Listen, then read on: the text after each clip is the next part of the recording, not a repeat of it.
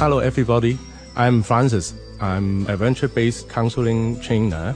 We are going to recruit some adolescents. They are aged uh, from 15 to 24 to serve some underprivileged children. So, what exactly do these youths have to do during the training program? Actually, we uh, will have adventure-based program. We will have low event and high event. Low event is some simple games that we used to play in the classroom or function room. For example, we will have a ping pong ball from one place to another place, but they have to cooperate with each other. They have to talk with each other that they do not use to cooperate with them uh, very much.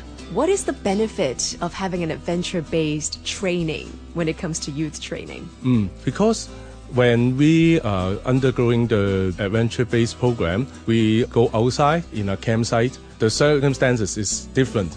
They do not have so many boundary. Most of the time they have problem when they fulfill the task.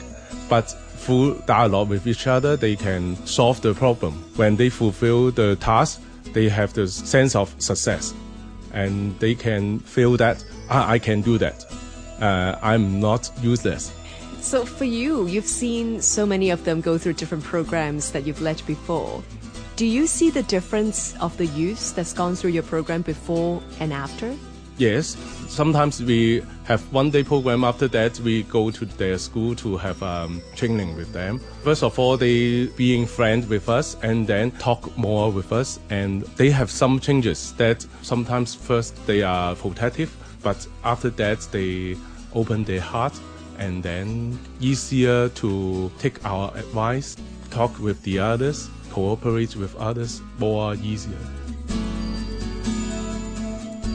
tie a knot is easy, but it is not easy to tie a good knot. So he inspired that uh, be an ordinary person, it is easy, but be a good person need to have some more effort and not easy to do, but it can be done.